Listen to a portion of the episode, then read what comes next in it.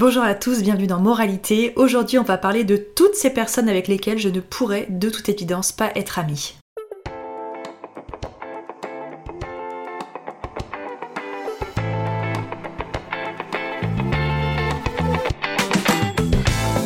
Suis ravie de vous retrouver pour ce nouvel épisode. Si vous me suivez sur Instagram, je vous propose assez régulièrement des sondages où je vous demande de choisir euh, quel sera le thème de l'épisode suivant. Alors, ce qui est adorable, c'est que je reçois très souvent des messages qui me disent Ah, mais je crois que parmi les quatre que t'as mis, euh, moi j'ai vraiment envie que les quatre voient le jour. Je ne voudrais pas vous gâcher la surprise des prochains épisodes, mais dites-vous bien que quand je vous propose quatre euh, thèmes, ces quatre thèmes, je, prévois de les aborder dans de futurs épisodes. C'est juste une façon de vous demander lequel vous souhaitez écouter en priorité. Et là, le verdict était sans appel. Vous aviez très envie d'écouter cet épisode. On ne peut pas être amis si, une idée que je n'ai absolument pas inventée. C'est un épisode que j'ai entendu sur le podcast d'Anna, Anna RVR. J'ai adoré cet épisode.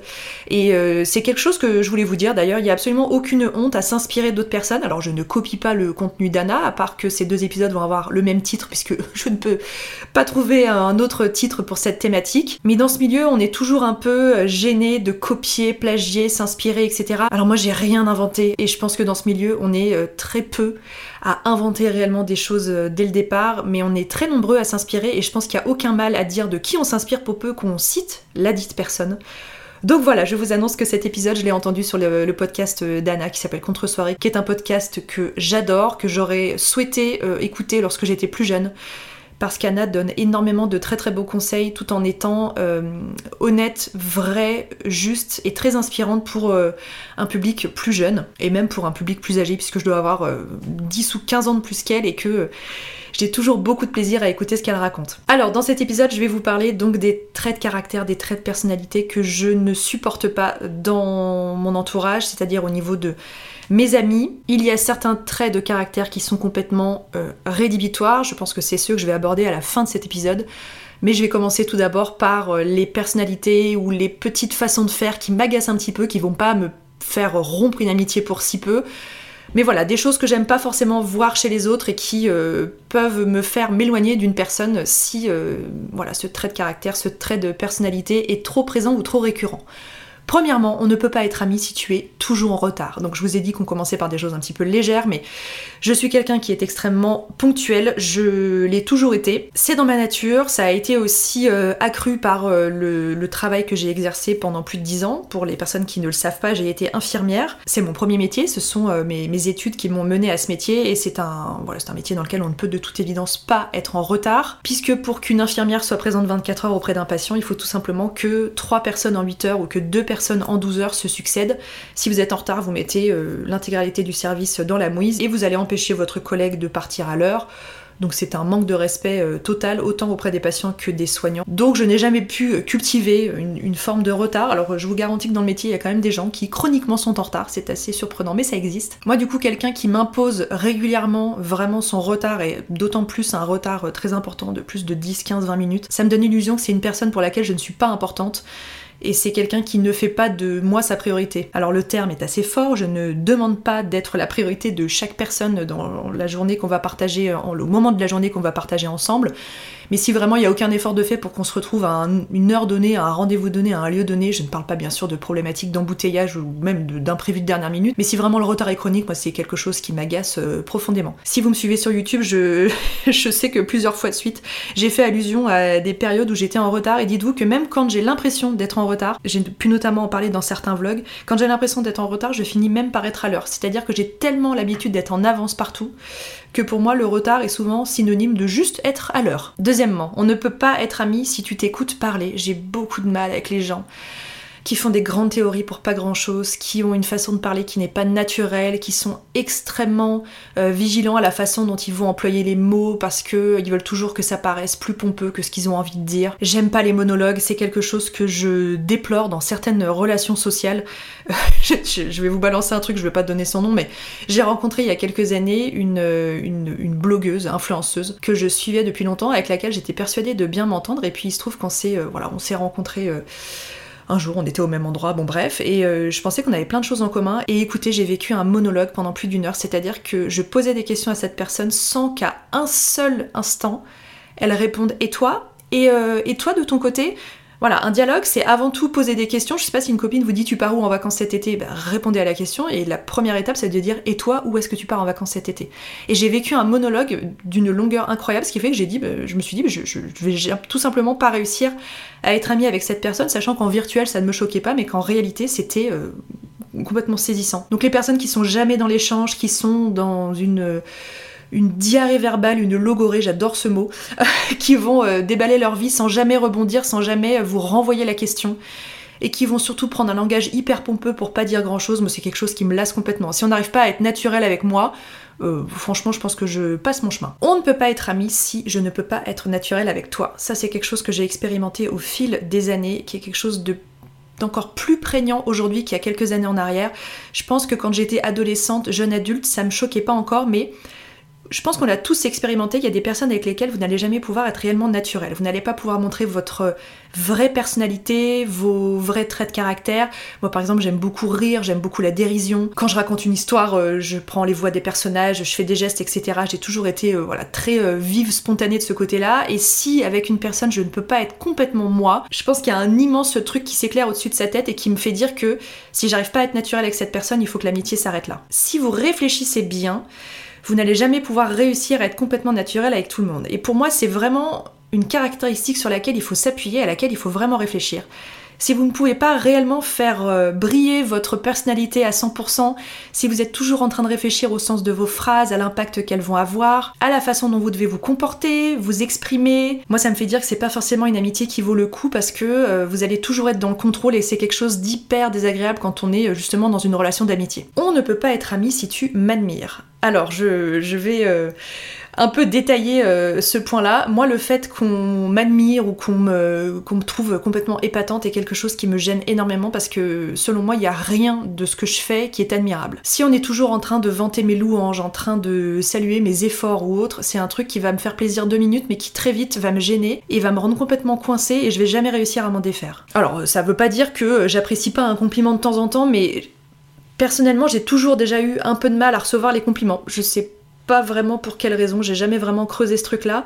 Mais s'il y a ce côté où on me place sur un piédestal et que tout ce que je fais se transforme en or et que les gens trouvent ça absolument fascinant, ça me dérange un petit peu. Dans une amitié, j'ai envie que les choses soient simples. J'ai envie qu'on s'apprécie pour ce qu'on fait et pas forcément pour les choses incroyables qu'on accomplit tous les jours. Et puis je vais tirer un petit peu le trait, mais s'il y a toujours un peu ce côté admiration, moi ça me fait penser qu'on arrive un peu dans un côté un peu gourou et ça me plaît pas du tout. Donc j'ai envie d'avoir une relation amicale toute simple et sûrement pas d'avoir ce côté où on est toujours un peu en train de voilà, me mettre sur un piédestal et de me regarder d'en bas. Alors maintenant, on va attaquer le dur, on va rentrer vraiment dans les sujets pour lesquels je vais avoir vraiment beaucoup de mal voire je ne vais pas réussir à construire une amitié. Alors, on ne peut pas être ami si tu es complotiste. Euh, autant vous dire que ces trois dernières années, j'ai fait énormément de tri dans mes fréquentations, et pas tant dans mes fréquentations, aussi dans les personnes que je suivais, notamment sur Instagram. Je crois que depuis 2020, je n'ai jamais opéré un tri aussi drastique que dans mes abonnements Instagram, par exemple.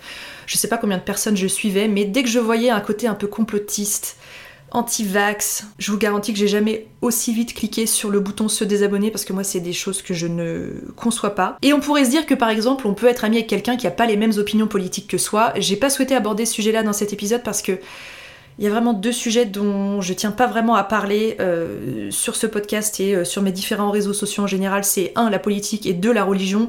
Je, je veux bien l'aborder de façon assez large, mais pas forcément en profondeur. Mais le complotisme, pour moi, c'est plus qu'une opinion politique, c'est vraiment un truc qui va guider euh, tes pensées au quotidien, ta façon de consommer l'actualité, ta façon de te comporter avec les autres. Et c'est quelque chose que je tolère absolument pas. Donc autant vous dire que ces trois dernières années, j'ai été euh, plutôt servie, notamment pendant la toute première vague euh, du Covid, où moi j'ai été, j'étais dans le dur. Puisqu'en tant qu'infirmière, je peux vous dire qu'on a, on a vécu ça de très près, même si j'étais pas forcément concernée par le fait que j'étais pas dans un service Covid, etc. La difficulté de la prise en charge de ces malades, le fait qu'on avançait un petit peu à l'aveugle, l'arrivée des vaccins qui étaient très attendu de la part du monde médical, etc. Moi, ça m'a fait ouvrir les yeux sur beaucoup, beaucoup de choses. Beaucoup de personnes ont cru justement que le complotisme allait euh, se cantonner notamment euh, au vaccin euh, contre le, Covid. Et puis en fait, c'est plus que ça, c'est euh, la guerre en Ukraine. Ça peut concerner aussi des théories, par exemple, sur le 11 septembre. Je vais pas toutes les aborder dans cet épisode. Mais voilà, pour vous donner un peu une idée de certains messages qui peuvent, qui peuvent être véhiculés par certaines personnes et moi du malaise dans lequel ça me plonge.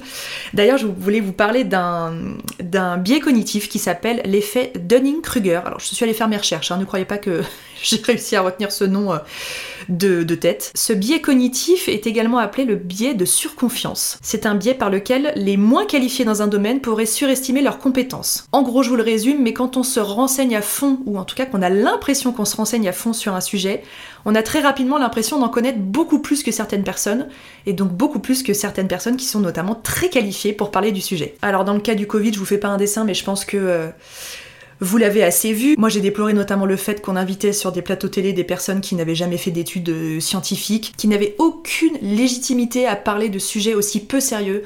On a entendu des horreurs, on a entendu des, choses tellement tellement fausses comme quoi le vaccin avait été sorti en deux jours, mais bon voilà, le coronavirus, ça faisait pas euh, deux jours qu'il était dans les laboratoires.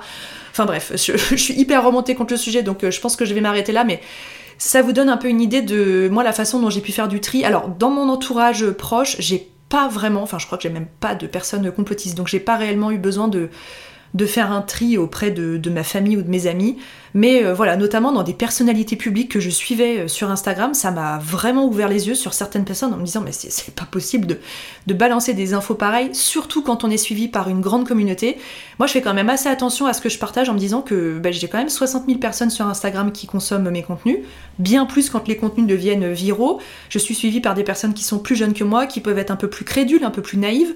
Donc il faut vraiment être vigilant à la façon dont on s'adresse à ces personnes et à la façon dont on aborde les fameux euh, sujets dont je vous parlais. J'aurais pu en faire un épisode complet, mais voilà, le complotisme et moi, on n'est vraiment pas copains.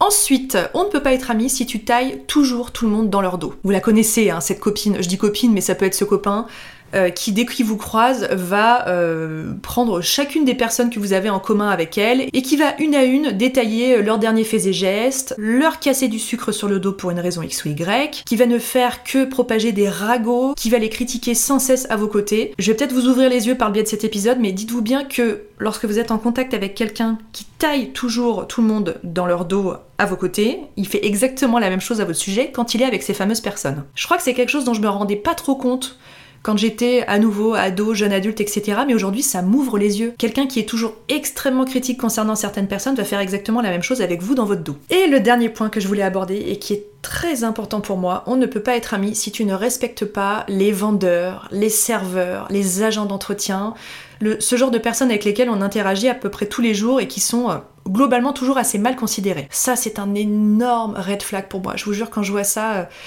avec quelqu'un, mais j'ai vraiment un truc qui s'éclaire dans ma tête et qui me dit ah non mais là ça va pas être possible. On va boire un café dans un resto, tu dis jamais bonjour, tu dis jamais s'il vous plaît, tu râles toujours, t'es très condescendant. Je prends l'exemple des personnes qui sont dans le, domaine du, service, de l'aide à la personne, parce que ce sont globalement des personnes que je trouve toujours extrêmement mal considérées, pour lesquelles on a très très peu de respect, et euh, moi je fais toujours très attention justement à valoriser ces personnes, à leur mettre un, un petit mot en plus, un regard, une attention, quelque chose pour les valoriser parce que ce sont souvent des personnes qui sont sous-payées, mal payées, avec des contrats précaires, qui euh, gèrent des horaires de travail pas croyables. Je vous donne l'exemple de la restauration, les soins à la personne, c'est exactement la même chose. On travaille les week-ends, les jours fériés, on travaille tard le soir, tôt le matin, on travaille la nuit, etc. Si vous n'arrivez pas à être respectueux avec ces personnes-là, sous prétexte qu'elles n'ont pas un doctorat en astrophysique, sous prétexte qu'elles n'occupent pas un poste prestigieux à vos yeux, oh, alors moi c'est franchement un truc qui me mais, franchement qui peut me faire complètement arrêter une relation amicale. Alors on pourrait se dire que même si on a l'impression de vraiment bien connaître quelqu'un, on pourrait pas être déçu en le voyant dans cette sphère-là, mais je vous garantis que c'est faux, il y a des personnes qui sont capables d'avoir un abord très amical, très chaleureux avec vous, qui vont vous considérer, vous apporter de l'attention, etc.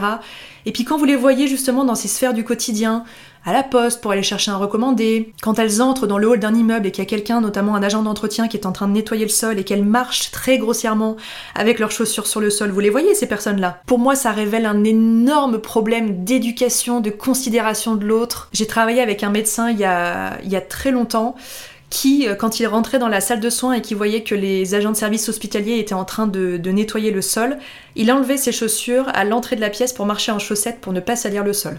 Tout le monde était en extase devant ce médecin en disant mais c'est fabuleux, mais incroyable, vous vous rendez compte le regard qu'il a, cet altruisme qu'il a, etc. En réalité, si on dézoome un petit peu sur cette situation, il y a quand même rien d'incroyable. Marcher sur un sol volontairement avec ses chaussures sales alors qu'il vient d'être nettoyé, c'est odieux comme comportement. Alors on entend bien que dans le secteur de la santé, on peut pas toujours se permettre d'attendre que le sol en question sèche. Mais du coup, le fait de retirer ses chaussures et de marcher avec ses chaussettes, c'est quand même pas un effort surhumain. Et bah dites-vous bien qu'à l'époque, cet homme, il était extrêmement respecté parce que c'était euh, globalement le seul médecin à faire cet effort-là. Si vous allez dans un restaurant avec quelqu'un, qu'on lui le mauvais plat ou la mauvaise boisson à table et que vous la voyez se comporter de façon extrêmement agressive avec le serveur, pareil, il faut qu'il y ait quelque chose qui s'éclaire dans votre cerveau. C'est pas normal de si mal parler à quelqu'un. L'erreur, elle est humaine. On peut tout à fait dire au serveur, écoutez, je suis désolé, j'ai pas commandé ce plat-là, il y a une erreur. Je crois qu'on n'a jamais vu un serveur jeter le plat à la figure du client en lui disant, bah écoutez, c'est comme ça, vous allez le manger, il y a une erreur et tant pis, faites avec. Non, dans 99,9% des cas, le plat, il va être renvoyé en cuisine, il va être modifié. Je vous invite à observer le comportement des personnes qui vous entourent auprès justement de ce public-là. Je pense que vous allez être surpris de la façon dont certains s'adressent à ce public-là, et pour ma part, je pense que c'est hyper hyper révélateur. Quand j'ai parlé de l'éventualité de réaliser cet épisode sur Instagram, il y a plusieurs d'entre vous qui ont cru que j'allais parler de l'homéopathie ou encore de l'astrologie, qui sont voilà deux choses auxquelles je ne crois absolument pas. Alors on va dire que c'est un petit peu les points bonus, mais je pense que je vous en parlerai dans, un autre épisode. Ça fera l'objet euh, voilà d'une nouvelle discussion. Ça, va pas m'empêcher d'être ami avec vous si vous avez une fascination pour l'homéopathie, pour euh, les sciences occultes. Alors pour peu qu'on n'arrive pas dans des notions de charlatanisme ou euh, voilà tout ce qui est un peu anti-vax, fake med, etc. Idem pour l'astrologie. Je pense que ça va pas m'empêcher d'être ami avec vous, mais je pense que ça sera quelque chose dont on pourra parler dans un prochain épisode. Moralité. Moi je trouve que j'ai vraiment subi, et j'ai vraiment envie de choisir ce terme, des amitiés dans lesquelles j'étais pas tout à fait confortable, parce que je pouvais pas réellement me comporter comme je le souhaitais, parce que j'étais toujours un petit peu dans le contrôle, et j'ai envie de vous dire que la vie est trop courte et qu'il vaut mieux s'entourer de personnes qui partagent les mêmes valeurs que vous, pas forcément des gens qui vous ressemblent, parce que moi je suis amie avec des personnes qui sont très très très différentes de moi, mais au fond on a quand même des valeurs communes et c'est ça qui est intéressant, et je pense que c'est sur ça qu'il faut vraiment faire reposer ces amitiés. J'espère que cet épisode vous aura plu, je vous invite à m'envoyer un message sur Instagram, mon compte c'est tout simplement at le blog de Neroli, en me disant pour vous quels seraient vraiment les traits de caractère ou les faits rédhibitoires qui vous empêcheraient d'être ami avec quelqu'un. Merci pour vos nombreuses écoutes, on a passé la barre des 80 000 écoutes. Depuis la sortie de ce podcast, je trouve ça absolument fascinant, sachant qu'il y a quelques jours en arrière, euh, Spotify a lancé son, Spotify Wrapped. C'est quelque chose qu'il lance à chaque fin d'année, qui vous permet, en tant qu'utilisateur, de faire un peu le point sur votre consommation de musique, de podcasts, etc. Et j'ai été hyper surprise que Moralité soit présent dans beaucoup, beaucoup de vos top 5 podcasts, sachant que Moralité existe depuis tout début septembre, donc ça fait à peine 3 mois que le podcast existe et il est déjà dans votre top 5 euh, d'écoute. Je suis hyper flattée, je suis hyper touchée, j'avais même les larmes aux yeux hier en regardant mon téléphone en en voyant vos différentes stories. C'est juste trop émouvant. Donc merci beaucoup pour votre soutien. Je vous embrasse et je vous dis à la semaine prochaine pour un nouvel épisode.